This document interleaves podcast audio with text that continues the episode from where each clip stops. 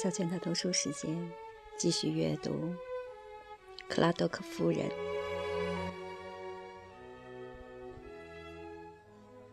第二十七章。时间过得很慢很慢，波莎把自尊像斗篷一样披在身上，有时似乎过于沉重，让他几近昏厥。他强加于自身的桎梏，往往难以忍受，愤怒。和憎恶在他心中翻腾，但他迫使自己保持那种人们常见的微笑。他找不到人倾诉心中的不快，因此精神的寂寥仿佛酷刑。一个人无法表露自己的感情，无法释放啃噬心灵的痛苦，是一件很可怕的事情。这个对作家影响不大，因为他可以在文字中找到慰藉。他可以倾吐秘密而不暴露他，但女人只有沉默。波莎现在对爱德华的厌恶越来越强烈，甚至演变成一股怒火，生理上也产生抗拒，根本不能忍受他的触碰。但他认识的所有人都倾慕他。凡尼格洛夫认为他是全人类最善良、最高尚的人，他又怎么可能和范尼说爱德华是一个傻瓜？让他厌烦透顶。在世俗的标准中，爱德华使他黯然失色，他恼羞不已。以前，他唯一的社会地位在于他是她的丈夫，现在角色倒转换过来了。他发现靠他反射的光发亮非常讨厌，同时也比薄自己的气量狭窄。最终，他感觉不可能继续忍受与他为伴。他使他愚蠢而粗俗，他很不舒服，身体也虚弱，连心也是绝望的。他决意再次离家出走，这回真的是永远了。如果我停留在这儿，我会自杀的。这两天，爱德华一直很悲伤，因为他喜爱的一只狗死了，他还差点流下眼泪。波着轻蔑地观察着他，一只可怜的狗死了，你倒挺伤心的。但我受苦的时候，也没见你有多难过。哦，别打扰我好吗？我受不了。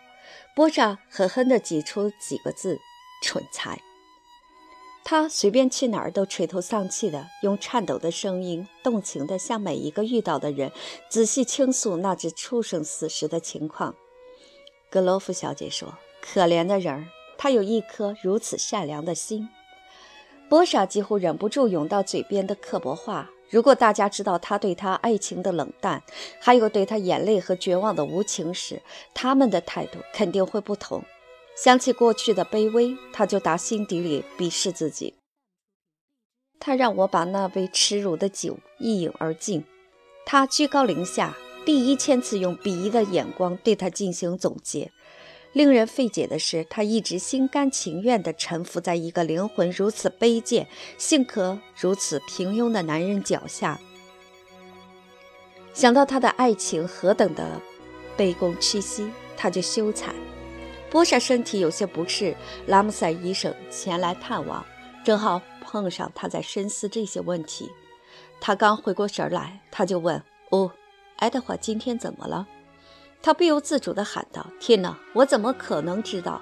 潜伏已久的话语在长期禁锢后下意识地溜出来了。嘿，这是怎么了？这对鸳鸯到底拌嘴了？哦，对爱德华的重重赞美让我反胃，被当成他的附属品，我也恶心。医生突然大笑起来：“波莎，你这是怎么了？我们都喜欢他，我还以为没什么比这个更让你开心的了呢。”哦，我亲爱的医生，你不是一个彻底的傻瓜，便是被蒙蔽了双眼。我以为现在谁都知道我讨厌我的丈夫。什么？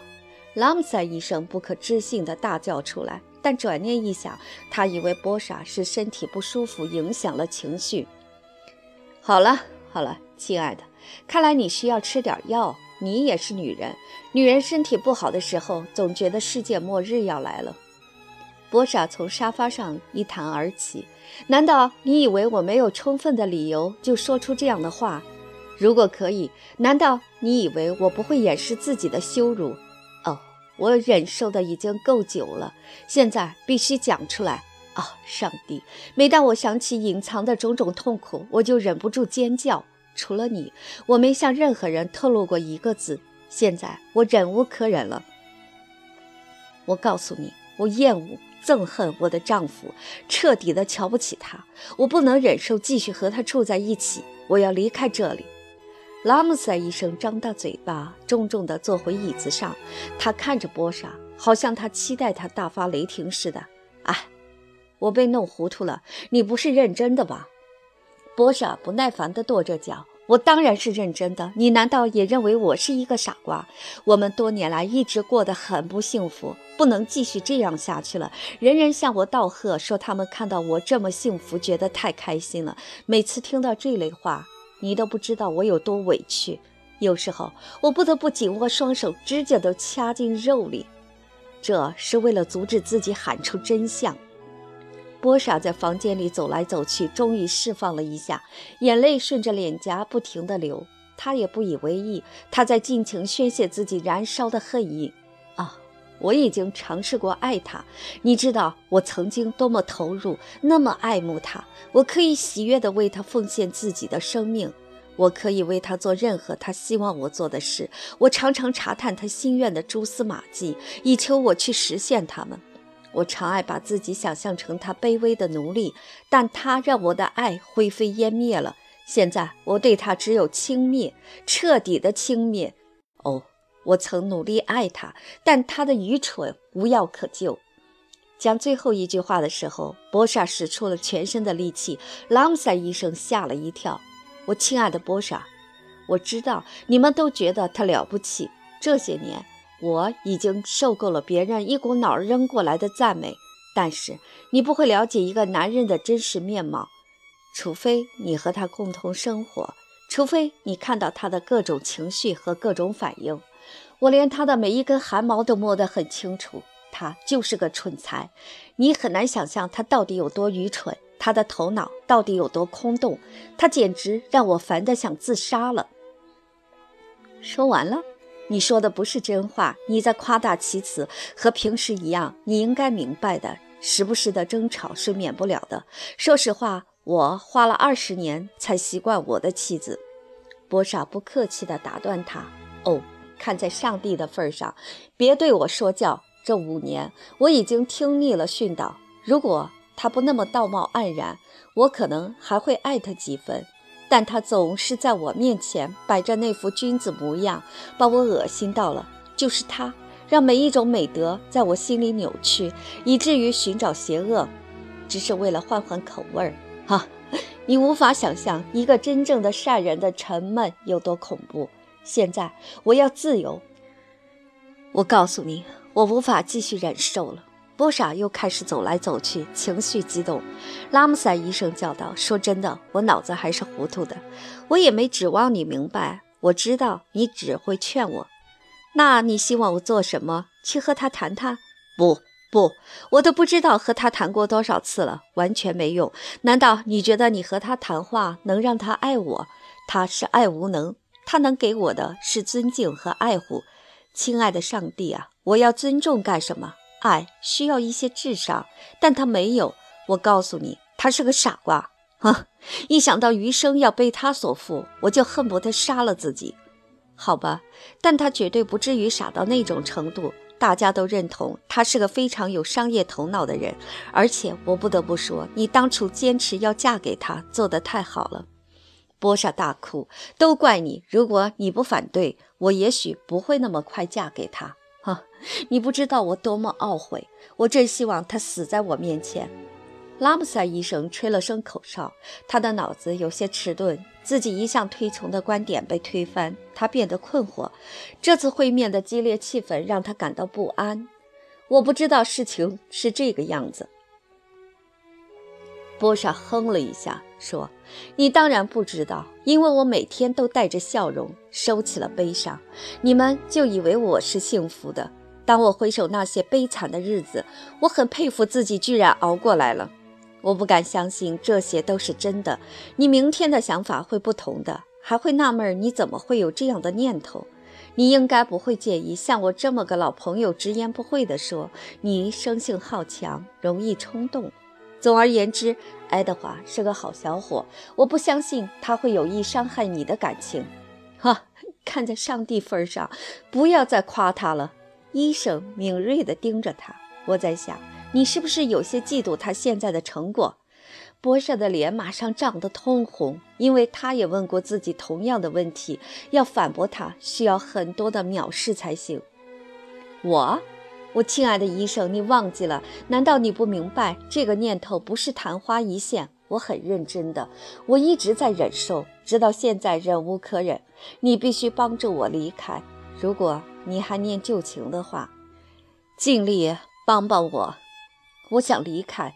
但我不想再和爱德华有任何瓜葛，我只想安静地离开他，想让他明白我们的水火不容，我们之间基本不可能。在他眼中，但是做他的妻子就足够幸福了。他坚强如铁，我却很柔弱。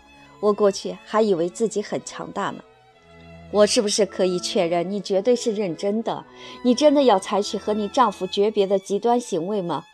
你所谓的极端行为，我之前也有过。上次我声势浩大，但这回我想悄悄地离开。那时我还爱着爱德华，但现在甚至连恨都提不起劲儿了。我根本不愿提起他这个人啊！我知道我回来是愚蠢的，但当时我情不自禁。他请求我回家，于是我就照做了。哦，我不知道我可以为你做什么。我还是认为你应该再等等看。也许事情会改观，我一分钟也等不了了。再等下去，我一辈子都完了。为什么不考虑外出几个月，然后看看情况再说？莱伊小姐和往常一样要去意大利过冬，是吧？我觉得你最好一起去，对你有好处的。只要能离开，去哪儿都无所谓。我受够了。拉姆塞医生严肃地问：“你有没有想过，爱德华会思念你的？不，他不会的。”老天，难道你认为我到现在都没了解他？我已经彻底的了解他了。他无情、自私、愚蠢，而且他正把我变得跟他一样。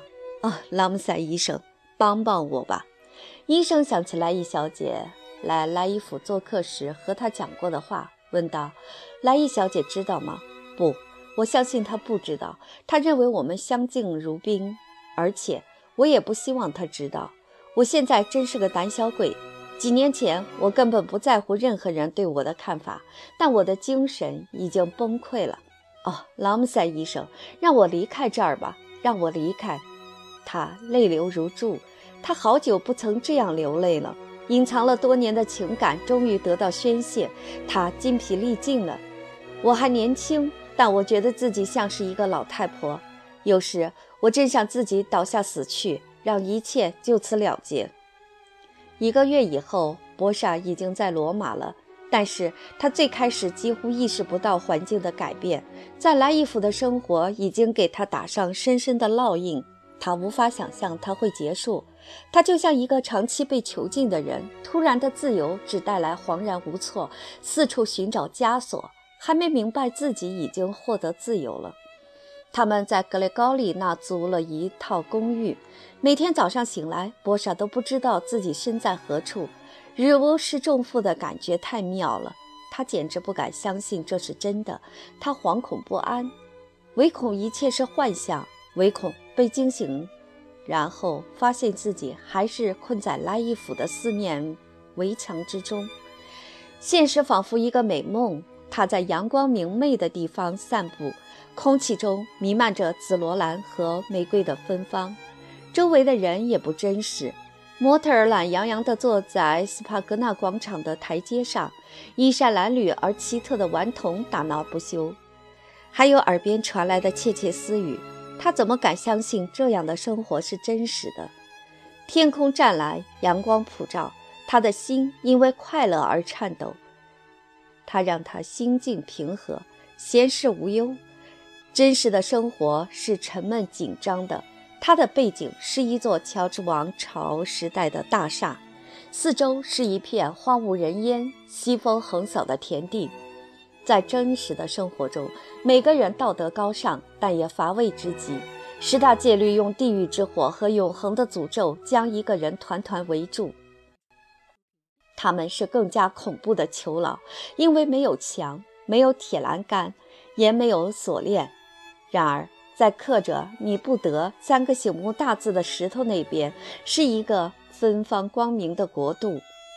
阳光洒在身上，血液也在血管里快乐地流动，鲜花恣意地把清香散发到空气中，表示财富应当消费，美德应当挥霍。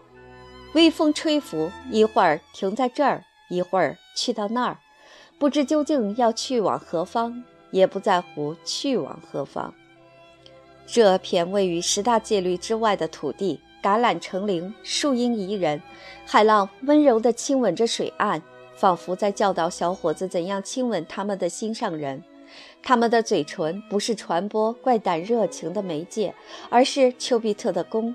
他们黑色的眼睛闪耀着柔亮的光彩，仿佛对行人说：“无需忧虑，爱情也许近在咫尺。”血液是温热的，两只手深情地互相游离，彼此捕捉。红唇在等待甜蜜一吻，在那里，肉体和灵魂相互交融，沉醉在彼此的怀抱里。啊，赐我这片极乐世界的阳光雨露吧，赐我一座玫瑰花园，还有淙淙的溪流，赐我一条树木成荫的堤岸，美酒和书籍，还有胜过番红花的红唇。这样，我至少可以享受十天完美的幸福。对于波莎而言，罗马的生活恍如一场戏。拉伊小姐给予他很多自由，她一个人在陌生的地方徘徊。她经常去市场，整个早晨就在一个个货摊中钻来钻去，闲看许多她不想买的东西。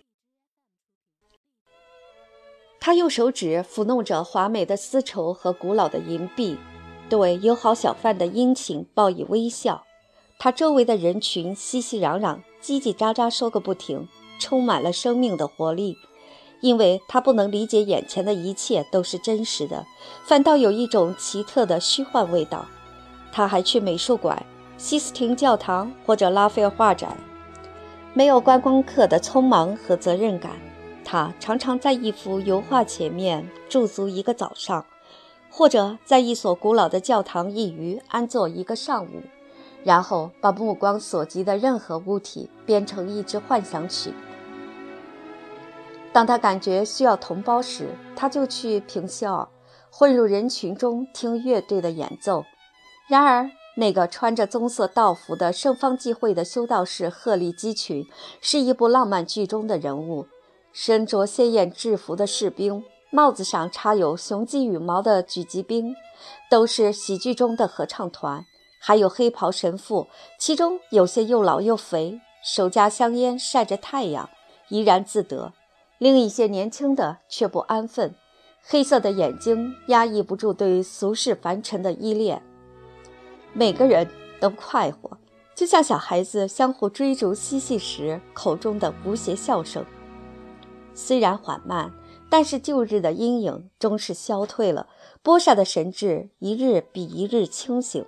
开始欣赏周围的美和生活，他明白这样的日子转瞬即逝，于是让自己尽情的享受。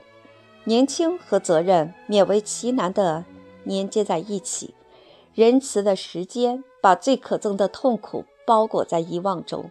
波舍张开双臂，拥抱生活中的奇迹，抛开强烈担心美好苦短的心思。春天，他久久徘徊在环绕城市的一座座公园中，古罗马的残疾和亚热带的富饶相互交错，蒙上一层异国情调，唤起他心里从未有过的微妙情感。石棺中的鲜花开放得格外招展和恣意，似乎在嘲弄他们生根发芽的坟墓。死亡是可怕的，但生命永远是最终的胜利者。玫瑰和风信子从腐烂的肉体中萌芽，人的消亡只不过是预示着新生命的诞生。世界依然运转，美丽如昔，常换新颜，充满着生命的活力。波莎前往美第奇别墅，选了一个地方坐下来，从那里。他可以观察到这座古老的宫殿外墙上散发的柔光，还有芦苇中时隐时现的鸟儿。学生们看见他，纷纷互问这个美丽的女人是谁。坐了这么久，他完全没留意注视她的一道道目光。他有一部宏伟庄严的多利亚潘菲利别墅，这是喜好奢华的王公，还有主教和红衣主教们理想的夏日行宫。古罗马宫廷的残垣和翠柏夹行管理有序的人行道。把他的思绪带往遥远的过去，他在脑海中勾勒那逝去的辉煌。